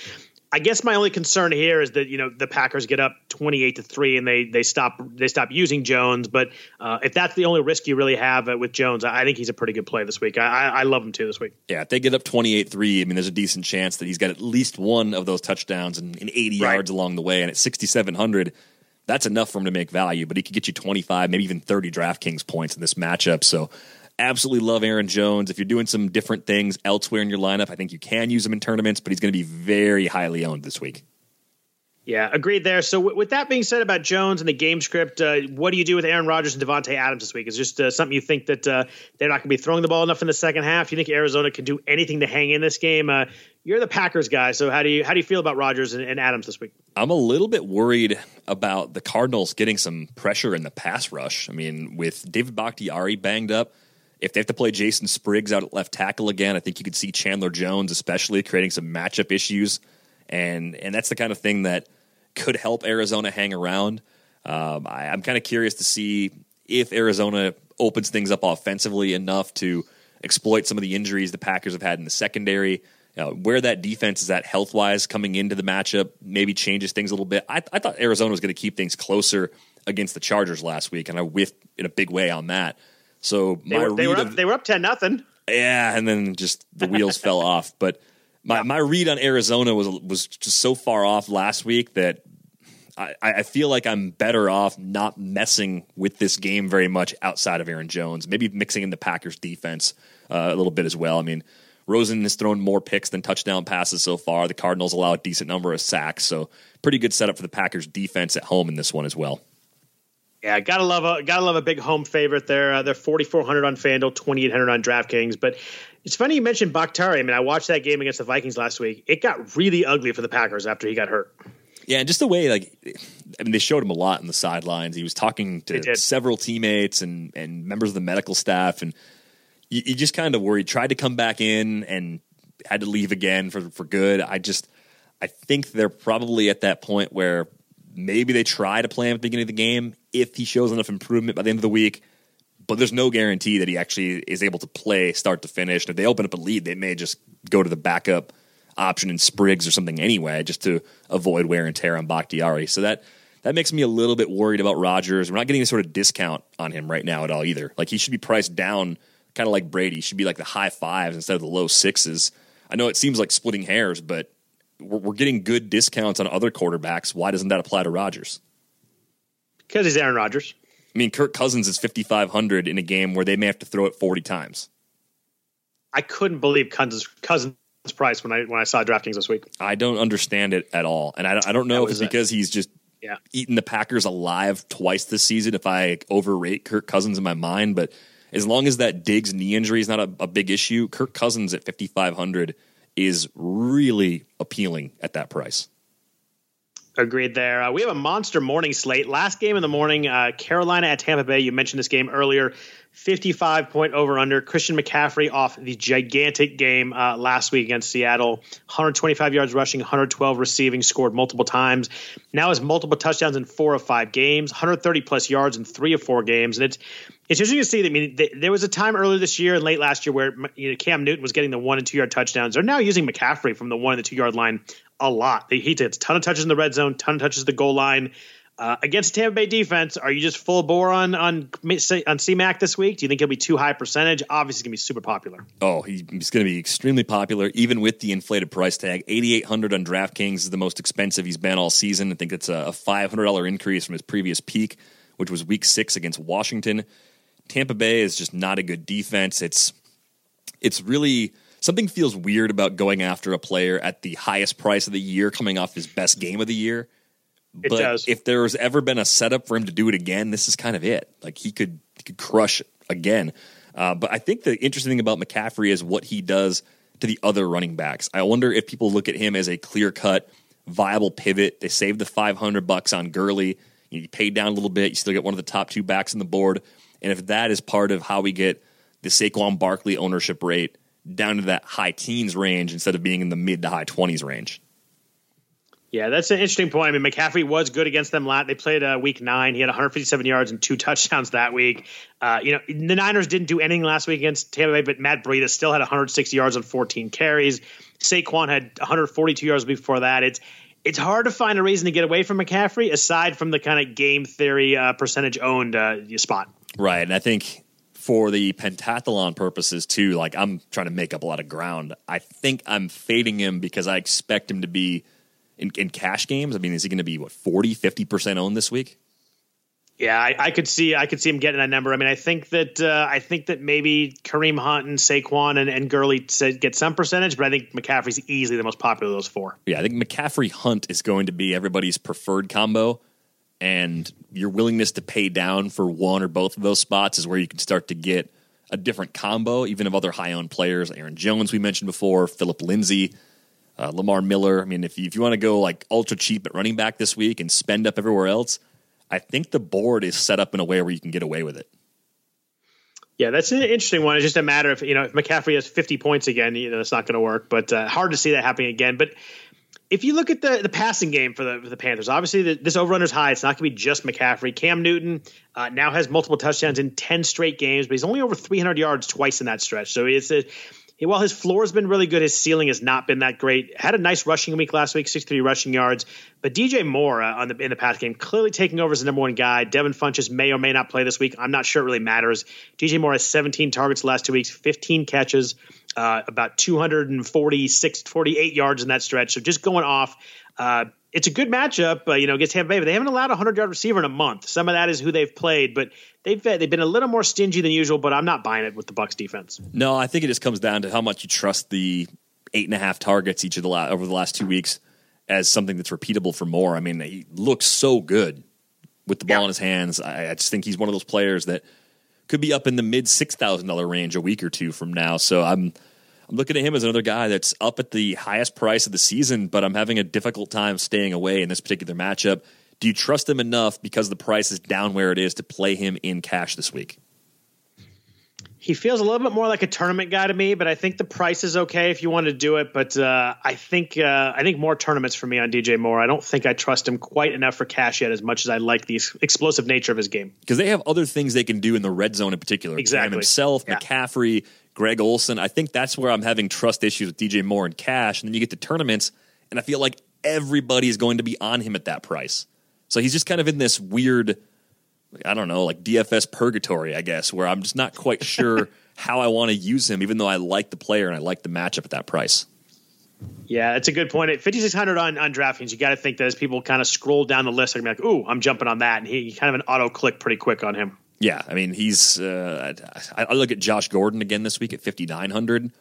I want to find the extra three hundred bucks for Gordon in tournaments. Like I, I've seen some projected ownership numbers on Gordon that are really low, and I don't, I don't know if I fully buy into those, but I think he's going to be quite a bit lower owned than DJ Moore by comparison, and I don't see any reason like to think that Gordon can't outproduce DJ Moore in this matchup. Yeah, I mean, some of that to me probably depends on. Uh, boy, I'm popular today. Some of that depends on Xavier Rhodes. You know, he uh, he has he didn't practice on Wednesday, but then they said he had a good chance to play when they talked to him today. So he might impact uh, how much I like Josh Gordon a little bit. But if he does not play, I really like Josh Gordon this week. that I mean that would definitely add to the overall interest and probably pop up the ownership rate a little bit. But I think I think they'll move Gordon around a little bit, and Rhodes won't necessarily follow him all over the place. And plus, I think Gordon's one of those guys that can beat top end corners. I think he's that talented. So especially in tournaments. I mean, if Rhodes plays, I almost like it more for the way I'm trying to use Josh Gordon this week because I think That makes sense, yeah. It'll keep other people off him. So on the on the Tampa side of the ball in this game, you mentioned uh, Jameis Winston. We were talking about quarterback pricing. He's six thousand on on DraftKings, seven hundred on FanDuel. I thought that I thought Winston played really well against Niners last week. He seemed more in control than he had been uh, in the last in the, in the few games he played before that. 312 yards, two touchdowns. Uh, Russell Wilson went went off pretty well against Carolina last week, 339 and two touchdowns. You know, Ben had a five touchdown game against them. Last time these teams played, Ryan Fitzpatrick had four touchdowns against them. So Carolina, if you're going to get them, it feels to me like you get them through the air rather than on the ground. They seem to be tougher on the ground. So if you're to go Jameis this week at 6,000, uh, do you pair him with Evans automatically? Or you're going to be kind of sneaky and maybe go with a little Chris Godwin if uh, Djax does not play. I almost might go down to Adam Humphries at 4,200 because I I need to save some money somewhere in my lineup. So maybe the third receiver spot on DraftKings is the, the spot where I do that. I do like Godwin's upside, so maybe it comes down to cash versus tournaments where if I'm playing for floor, Humphries is the guy. If I'm playing for ceiling, it does go to Godwin. The status of DeSean Jackson is important to keep an eye on. Uh, Cameron Brate, you know, going up against Carolina, another team that struggles against tight ends he didn't get crazy good volume last week, but he scored and he's still under 4K on DraftKings. So I, I think there's still some appeal with Brate, and I think the Ebron situation and the, in the LaCosse situation will actually bring the ownership rate down on Cameron Brate quite a bit in what shapes up to be a very favorable spot. It's a it's a weird week when we can you know we we've talked about four or five tight ends we kind of like in that low range. We haven't had that in a long time. Double tight ends in tournaments this week. That's I heard crazy. someone I, talking I, I about don't know that I on- to do that. Yeah, I heard someone talk about it in the radio. I mean, I guess maybe if you went with Kelce and someone, but yeah, I still think that a running back has such a better, uh, in so much more upside in that in that flex spot. But Brate's weird. You know, he's had a couple games where OJ Howard didn't play and he scored a touchdown right away, and everybody gets excited. But he still hasn't topped 35 yards in any game all year long. Yeah, that's not good. The uh, reception total, I mean, three two one three one three one three three zero, and zero. so Yeah, I mean, I- I know OJ Howard was out there for a good chunk of those, but right. that's not steady volume. So it's it's kind of just like, hey, he's cheap. He's probably gonna be lower owned. I think you can use him in tournaments. If for some crazy reason he scores twice, you might get him and be so happy that that happened. Even if it's like 35 yards and two touchdowns, you'd be doing backflips at that price. Yeah, my my somewhat off the radar wide receivers this week uh, mentioned that I like I like Godwin thirty nine hundred and Sutton at forty two hundred. If you're going cheap, uh, those are the two two guys I like. I think that depends on DeSean Jackson not playing, of course, but I think like you said, Godwin's kind of that upside guy that is the guy that could could score two touchdowns in this offense. Uh, I think that. Uh, I think if DJ doesn't play uh, at 3,900 on, on DraftKings, I'm going to slot him in a, in a, in, a, couple of spots. The other guy that I like as a cheap wide receiver, we'll probably get to that game next or very soon, is uh, Robbie Anderson from the Jets, whether whether it's McCown or Sam Darnold, as long as it's one of those two and not option C. Um, Robbie Anderson at 3,500 in tournaments is really interesting. You look at his air yardage this season, it's actually pretty impressive 89.3 air yards per game, almost two air yards per snap. The average target depth for Robbie Anderson, over 16 yards. Like they keep taking those shots downfield to him. Uh, target volume over the last four games he's played has been 5, 7, 10, and 5 for a guy that can do a lot with very little, which we saw back in that Denver matchup a few weeks ago. Robbie Anderson's back on my tournament radar as he gets away from that ankle injury. It seems like he also does very little with a lot some days, though. Well, yeah, right. Yeah, he'll get 10 targets and catch two some days because they're, yeah. they're Josh McCown with a bad thumb chucking it 40 yards downfield. But hey, you know, sometimes you hit. And Tennessee's secondary, I think, can be exploited with those big plays downfield. So we'll jump, but we'll jump down to that game. We got the Jets at Tennessee. Tennessee minus seven and a half, uh, over under a 40 and a half. Uh, crazy. No one's over 5,500 in DraftKings in this game. No one over 7,000 on FanDuel in this game. That includes injured players. Like there's nobody that's there. Uh, you mentioned Robbie Anderson, who you like at the price. Uh, I'm not a big Robbie Anderson guy, but at 3,200, whatever you said it was, I mean, that's that's low enough that in a tournament you can slide that in and you hope he hits on a big touchdown. On the Jet side, you know, maybe Chris Herndon at 3,200. He had eight targets last week, but I think, as we've mentioned, I think there's plenty of tight ends I probably like more this week. Yeah, I mean, Anderson, again, it's big field GPP, third receiver, just trying to open up cash for everything else and hoping you catch lightning in a bottle. I think the player I like the most in this game is actually Corey Davis at 5,500. Still very affordable on DraftKings, especially. Uh, you look at what he did last week. That designed run play was really effective 39 yards on that one carry four targets, four catches, 96 yards. I think the target volume most weeks comes in closer to seven or eight. He said four in back to back games, but that week 11 loss to the Colts was such a massive blowout that I think the Titans kind of just curled up and said, we're done in that matchup. So uh, I think Davis is back to being cash game viable again this week because Marcus Mariota seems to be healthy and the Jets have been so banged up in that secondary. I think Davis can put up a really big line against them. My uh, my favorite uh, way off the radar low percentage guy this week is actually Derrick Henry in this game at 3,800 on on DK. Uh, the Jets allowed 206 yards on 30 carries to Sony Michel and James White last week. Dion Lewis is starting to slow down. He was seven carries for eight yards last week, 10 for 24 rushing the week before that starting to really struggle in the run game. Still in the passing game. He had seven catches last week. But Derrick Henry was eight for 30 last week. He was nine for 46 the week before that. He was 11 for 58 the week before that. I feel like this this trend is starting to finally flip in Henry's direction. I don't love the player but at 3,800 in a game where they're a seven and a half point favorite, where he might be bleeding the clock the whole second half, I think Henry's a guy that at 3,800 could actually be a huge boon this week. Yeah, I mean, interesting in tournaments, especially. You're just worried about a, a goofy game script with turnovers or something that kind of pulls everything of course, over to yeah, Lewis. Yeah. But at that price, he, he's he's definitely better positioned this week than he is most weeks, given that Vegas yeah. line. I think it's kind of like you know, the situation with Seattle, I mentioned it at the top with Chris Carson, where you look at Seattle, they're big favorites. Carson should get high teens carries, maybe even 20 plus. The same could probably be said about Henry this week.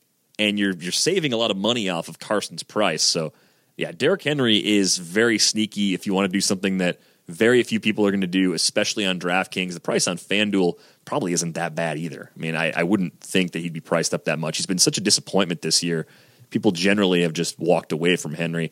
Uh, looks like he is 50, He's 5,500. yeah, yeah, so I, I, think he's playable over there too as a, a, pretty sneaky tournament option. So you mentioned Seattle. Uh, we'll jump to that game. We got the uh, the 49ers in Seattle. Seattle's a 10 point favorite at home. Uh, Niners are obviously struggling struggling nine points against Tampa Bay. Weirdly enough, I think there's a couple interesting spots on the Niners offense. You know, Matt Breida has been really good, 130 plus yards in the last two weeks on only 20 and 17 touches, respectively. Uh, 26 carries of 10 plus yards and more on the year. I think he's third in the NFL in that, which is pretty crazy because he's missed a bunch of, he's missed like chunks of three or four games with injuries. Christian McCaffrey just destroyed Seattle last week. They have a, they've given up a 100 yard running back in three of the last four weeks. My problem here is the game script. I just think that as a 10 point underdog, you know, going to throw the ball, but he might get some passes out of the backfield. Do you like Breida this week, or does the does the game script kind of scare you away from that? I, I think he's a little more game script proof than a lot of other backs at this price point. I mean, he said four targets each of the last two games. Uh, I think he could get more than that if they're playing from behind right away. And see, I just think you have to kind of look at it and say, okay, Seattle's been bad against the run. Breida's pretty efficient. He's dynamic enough to keep playing if they fall behind. It's a what could go right scenario, and the price is still pretty good at fifty eight hundred. So yes. I think he gets ignored in part because Phillip Lindsay's four hundred dollars cheaper. We've talked about Lamar Miller and Gus Edwards as some four thousand dollar backs that people might be into for flex options as well. Um, so I think the appeal with Breida is really just that I think he's going to be low owned, and this spot really isn't that bad, even with San Francisco being a big road underdog. My only concern is just kind of the game pace. I wonder if Seattle gets up, you know, 14 to 3, they run the ball 700 times this game. They might. I mean, Chris Carson might get 497 carries, so you, you got to look out for that. you took my exaggeration, you played it one up. I like it. Uh, Carson is uh, 5,200 on DraftKings, 6,300 on FanDuel. Um, the last three games 25 for 105, 17 for 83 and a touchdown, 1655 and a touchdown. Been good. Uh, he doesn't catch any passes, but this is a perfect game script game for him gotta think it. There's a really good chance he gets like 20 to 22 carries in this game. Yeah, when he gets right up close to 20 or gets over 20, usually gets 100 yards along with it. Gets chances inside the red zone. I mean, I think this is a, a pretty good volume setup for him. The distribution of touches between Carson. Uh, Rashaad Penny and Mike Davis seems to be pretty clear right now. Like 65, 70% of the overall touches are going in Carson's direction right now. So uh, I do like him on both sites this week. Probably be playing more in tournaments than in cash games even though the volume should be there, it is still a three headed monster. It is still Brian Schottenheimer's offense. I don't think he's going to be that popular. I mean, like, will he be ignored? No, but I just think everybody going to that price point is going to go at Phillip Lindsay against the Bengals. Yeah, I think that's a good point. I think I like him a little more on FanDuel just because he doesn't catch the ball, and it's fifty two hundred on DraftKings. He's not that cheap. There's a lot of really cheap guys uh, on, on, DraftKings. They, they, get you get uh, you get higher higher guys and lower lower guys on DraftKings. Sixty two hundred on FanDuel, I think, is a pretty nice spot in the kind of that mid tier. I think he's seven hundred cheaper than Phillip Lindsay there, so that that helps a little bit. And then, like you said, I don't think he's gonna be very highly owned. I think the game script just works out really well for him for a team that runs the ball now more than anybody in the NFL. I really don't look at, at Nick Mullens coming off last week's clunker and, and think he's going to go into Seattle and he's going to play really well. I, I, think the path for San Francisco in that game is to, you know, force a turnover, get a special teams touchdown, win the toss, and score on the opening drive with Breida carving up the Seattle defense. Like there's there's a few ways for them to keep it close for a little while, but I don't think it's Nick Mullens lighting up Seattle's defense the Niners have sucked in Seattle for years with way better teams and way better quarterbacks. Yeah, I would expect that trend to continue. So on, on, the passing side, I just don't think I'm going with the Seattle passing game at all this week. I think we've mentioned the game script really could hurt them, and they run the ball more than anyone. I mean, Russell Wilson has been great, but great in kind of a real NFL way. He has multiple touchdowns in seven straight games, but none of the only one of those games only 31 passes, over 31 passes in that stretch. So he's just really hyper efficient. Did have 300 yards last week for the first time all season passing. So the ceiling is just limited on Wilson. I mean, he's so good, so talented, but just the way they play kind of limits him in, in, kind of a DFS, especially in a tournament where you're trying to you're trying to get an explosive number. Yeah, I I keep looking at it, and because the attempts aren't there, it's not totally unlike the Deshaun Watson situation where the touchdowns have, have been driving the value, but you're just worried that the yardage floor is pretty low because he won't have to throw it that much most weeks. That's kind of how they want it to play out. And and as a result, that ceiling is capped. This is the highest price we've seen on Russell Wilson on DraftKings since week two. Uh, so I think that keeps people away in what would be a good spot if you believed San Francisco could push back yep. and, and, put points on the board. Because as I mentioned earlier, that you want to beat the Niners through the air. They're very weak uh, in coverage. I forgot about the revenge game uh, narrative for for Richard Sherman in this one too. I was I totally forgot about that. Yeah, that'll be interesting with him going up to Seattle. But you know, he just kind of shuts down his side of the field. Last week, uh, I forget who it was, but someone ran right by him for for a big play. I think it was Mike Evans. Uh, but for the most part, he shuts down his side. But they just have nobody to cover anybody else on the other side of the field, and they just get lit up there. But when you mentioned Mullens, you know George Kittle's clearly his security blanket. It, Kittle didn't do much last week, only 48 yards, but he had 12 targets. He has 22 the last two weeks if you want to go low percentage on, on a really good player in a good spot and good game script, Kittle's 5,900 on DraftKings. We've mentioned about eight to 10 tight ends that are probably going to be more popular. I think Kittle slides in at four or five percent this week, and I always like getting a player like that when he's that low. Yeah, I mean, I think because of the Ebron and LaCosse, all the things we've talked about situation, that actually will bring the ownership rate down on Kittle. He came in higher than I expected last week. He was at twenty eight percent in the slant Oof. last week. Like I didn't think he was getting anywhere near that. So I grossly misread the situation, but keep in mind, like last week, Eric Ebron was under 5% owned. He's going to be over 30% this week. Brate was at 14%. He'll probably be down a little bit. People might trust Gronk more this week than last week. He could be close to 10. There's lots of other places for people to go this week compared to last week. But uh, yeah, Kittle, I mean, coming off a relatively disappointing game, even though he got the targets, probably does fall quite a bit in ownership. Yeah, there are. I watched a bunch of that game just because I'm a 49ers fan and I'm a glutton for punishment. But Mullens drops back, and the first thing he does is look to see where Kittle is. I mean, I would do that too. Like I, yes. in, in the current version of that offense with with Marquise Goodwin out last week, taking those shots downfield really wasn't something you could do. So leaning on Kittle made a lot of sense. So uh, my favorite game of the day is next. Uh, Minnesota headed to New England. I think this is a fascinating game. Patriots favored by five and a half, over under 48 and a half. I think this is the game that if we're going to get a shootout game kind of in the under 55 uh, over under those other games we talked about, this is the one. Kirk Cousins, you mentioned 5,500 on DraftKings seems really low to me. He is uh, he struggled in the middle of the year, been back on fire lately. He had 342 yards and three touchdowns last week. 262 and a couple touchdowns the week before, and then he had 359 and two touchdown game in week eight. So three of his last four have been really good games. Uh, great game script with them as an underdog, but in a pretty high scoring game. You know, Josh McCown had 276 yards against the Patriots last week. Not too bad for Josh McCown, but no one's over been over 300 on them since week seven. So how do you kind of think this game plays out with Cousins uh, throwing against this defense? You know, I think the line is is too big. I think as long as Diggs and Thielen are both healthy, they're going to have ways to move the ball through the air. Dalvin Cook's priced down a lot right now too, so that Boy, creates a, a, totally different sort of tournament angle too, if you want to go at it that way. But I, I look at Cousins and I'm thinking, what am I missing? Like 5500 it's the best per dollar play at quarterback based on the the RotoWire projections this week by a decent margin. Um, I I think he's going to be fairly owned, not like not chalky, but not low owned. So I think you can play him and not really worry about it. This line feels wrong to me. I know it's tough to go into New England and to win, but Minnesota, I think they're good. Like I think their defense is starting to come together. If if Rhodes is out, that opens things up for more shootout potential, and they have the weapons to keep pace. I think the other thing about uh, this this matchup too is as much as we saw Minnesota get a great pass rush against Rodgers, especially after Bakhtiari left that game.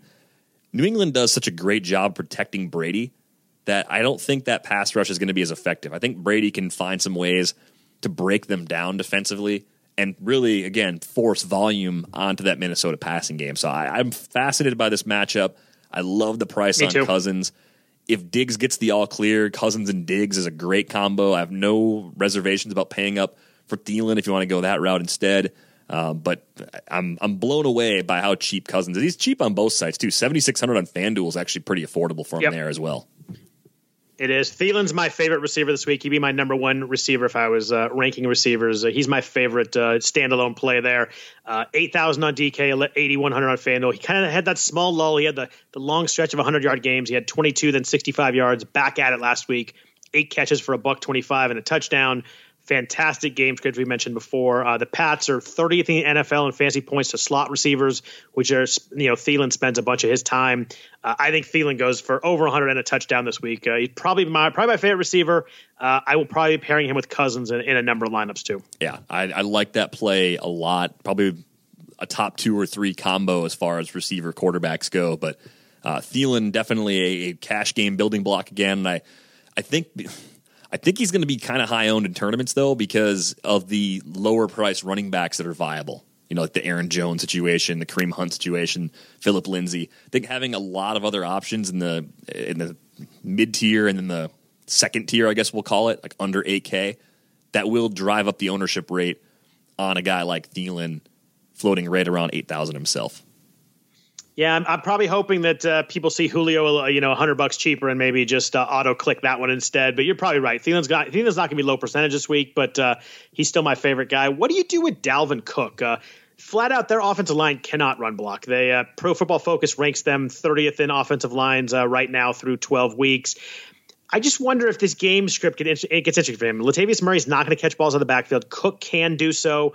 Um, he doesn't have a rushing touchdown all year long. Granted, he was banged up for a bunch of the year, but still doesn't have a rushing touchdown. But I wonder at 6,200, especially on FanDuel, that's really cheap. He's 6,200 on DraftKings, also not quite as cheap there when you compare the two sites. But I just wonder if uh, if this game script works out where they get behind a little bit, they're kind of throwing the whole way. Whether whether Cook gets a lot of targets out of the backfield. Yeah, I think he's a tournament play on FanDuel. I think on DraftKings this week because of the way everything else is set up, you probably just kind of watch and see what happens. The run blocking issue yeah. that you pointed out is really important, but for tournaments especially, sixty two hundred to steal. He can get carries in the red zone if they're going to put points on the board maybe Thielen gets them downfield and, and, Cook inside the 10 ends up finishing the drive. Like that's totally possible. Right. He he looks healthy to me right now.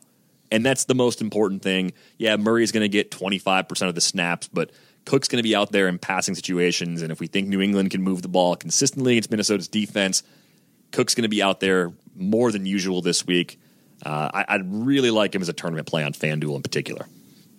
Yeah, I think I do too. I think it, the, the, healthy point you point out is really important because I mean I think we forget how truly explosive the guy is. I mean he looked awesome last year before he got hurt, and now he's finally kind of ramping it back up. So I think that uh, I think you're right. I think in a, in a tournament setting on FanDuel, I really like him. Um, other guy in this offense, Stefon Diggs, you mentioned. He's got double digit targets in eight of nine games. That's that's a pretty crazy run of targets. Yeah, I mean this knee injury that's kept him out of practice so far this week. That's worth monitoring very closely on Friday.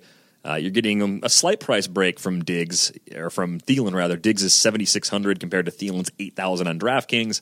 Uh, it's a $400 difference, 7700 and 8100 on FanDuel for those two guys.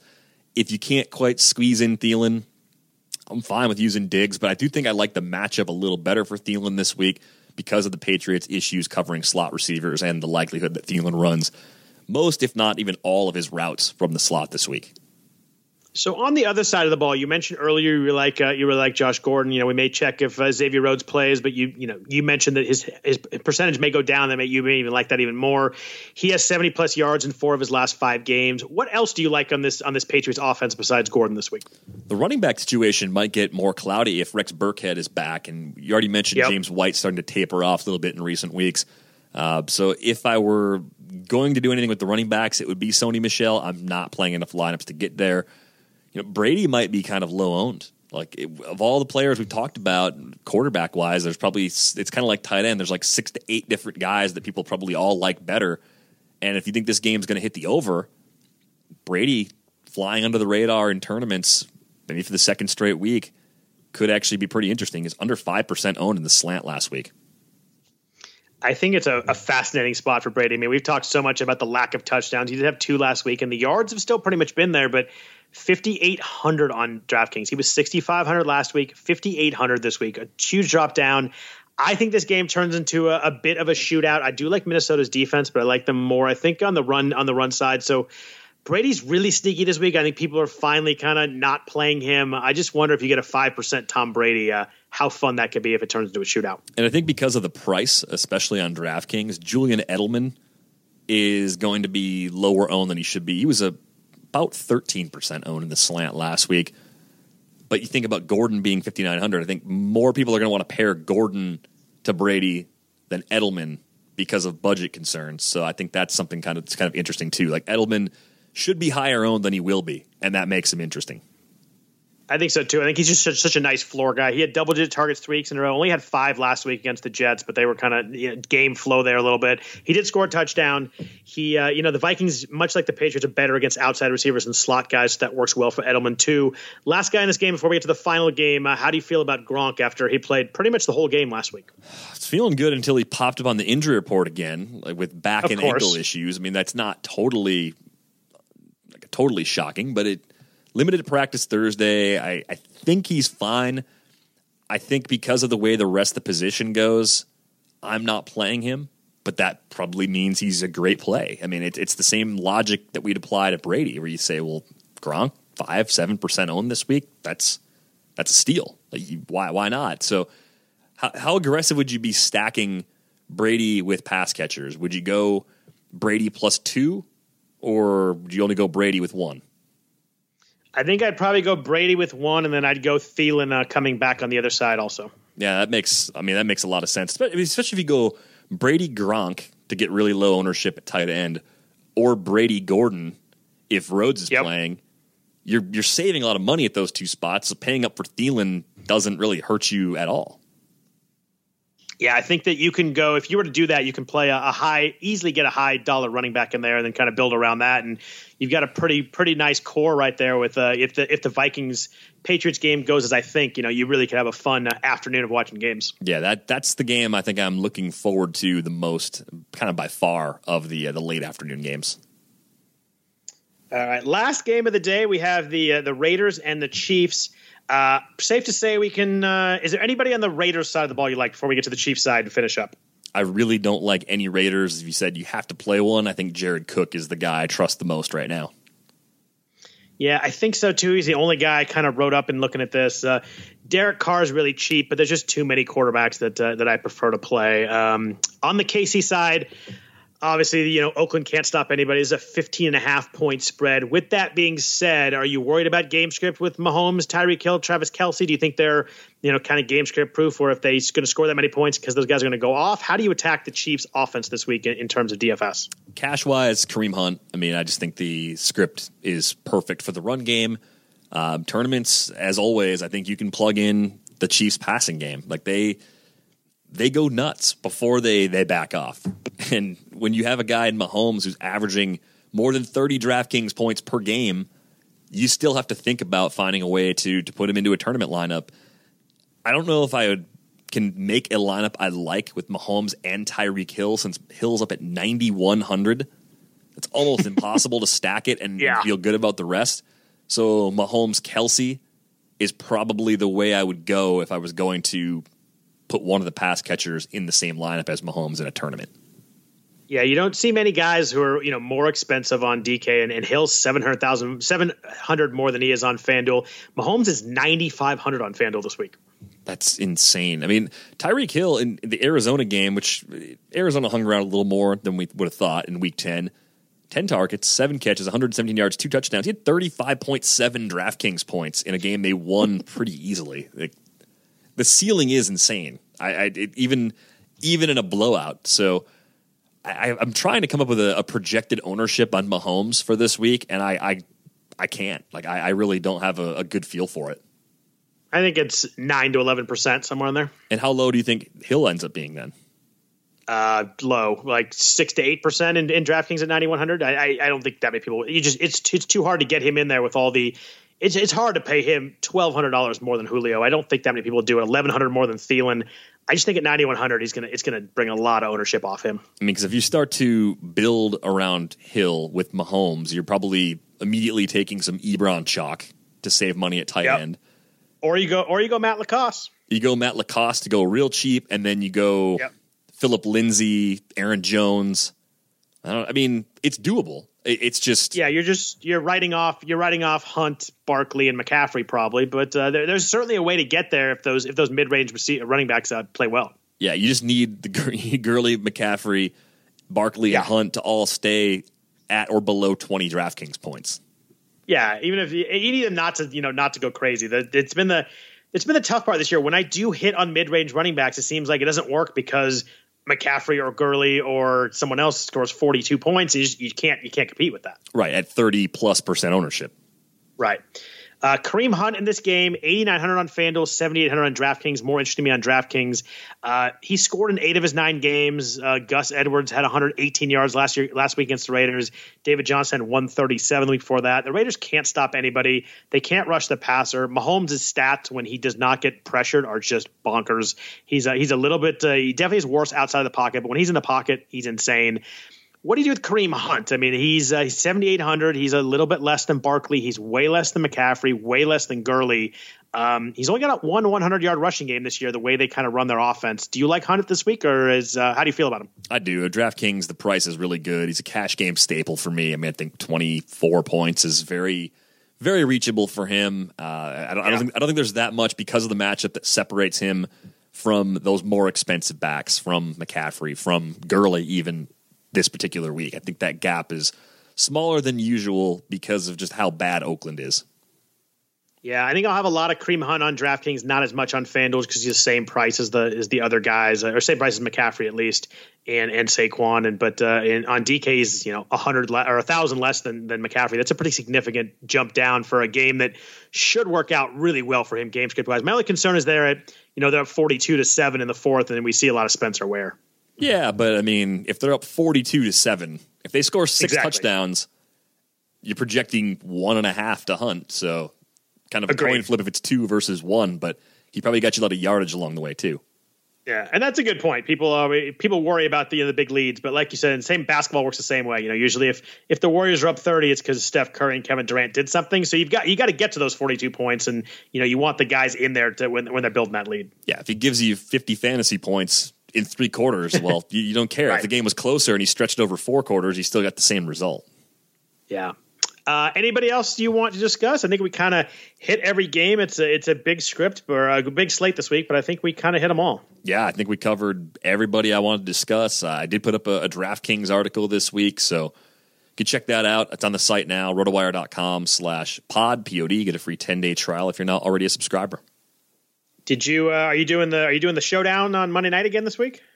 I wrote up the Thursday night game, and oh, I nice. will. Uh, I'll write up the Monday out. one on Monday morning. So yeah, I gotta. I gotta actually. I didn't put a lineup in when I wrote the article. I better jam a lineup in real quick before uh, things those, get crazy. Uh, th- those have been really good on the showdowns. It really, uh, it really kind of brings out those uh, those guys I wouldn't normally think about on a regular slate. Yeah, I mean, thanks. Like that's that's kind of the the goal. I'm like, I don't want to tell people exactly what combo I want to play because like why? Like why would i do that? Like that's, right. that's not like i haven't even decided when i'm writing it. I'm kind of just right. putting everything on the table that that should be accounted for and hopefully helping people decide for themselves what they want to do and if you want to go cheap you want to steer away from the the common mvps the common captains things like that. So i'm glad you're enjoying those. Hopefully uh, everybody else is starting to check those out. And the format's more fun than i expected. Like when they first started launching those i thought come on like single game yeah cool. me too having yeah. the multiplier, I think, adds wrinkle. Uh, tonight they're actually on FanDuel launching a second half only contest. I don't I don't know I don't know if I'm getting in on that. I'm gonna keep an eye on the overlay and if there's a lot of overlay, maybe I'll do it. But it, is the is the deadline at halftime or is it deadline at the start of the game? I think it's nine ten Eastern, and they said in the comment thing above the lineup they can move it back if the half is taking a long time. Wow, that's uh, that's that we're we're getting close to in game fantasy uh, fantasy picking. It's it's not it's not far away. No, it, it really isn't. And and you, you think people despise certain coaches and coordinators now? Wait till we get to that level. yeah, no doubt. So, well, thanks everybody for listening to the RotoWire NFL DFS podcast for Week 13. Hopefully, you enjoyed. We enjoyed doing it. Again, if you could please rate or review the podcast, we greatly appreciate that. Other than that, we'll be back at you next week for Week 14. Hope everybody has a, everybody has a fantastic week. Take care. All right, we're good. Tax day is coming. Oh, no. But if you sign up for Robinhood Gold's IRA with a 3% match, you can get up to $195 for the 2023 tax year. Oh, yeah.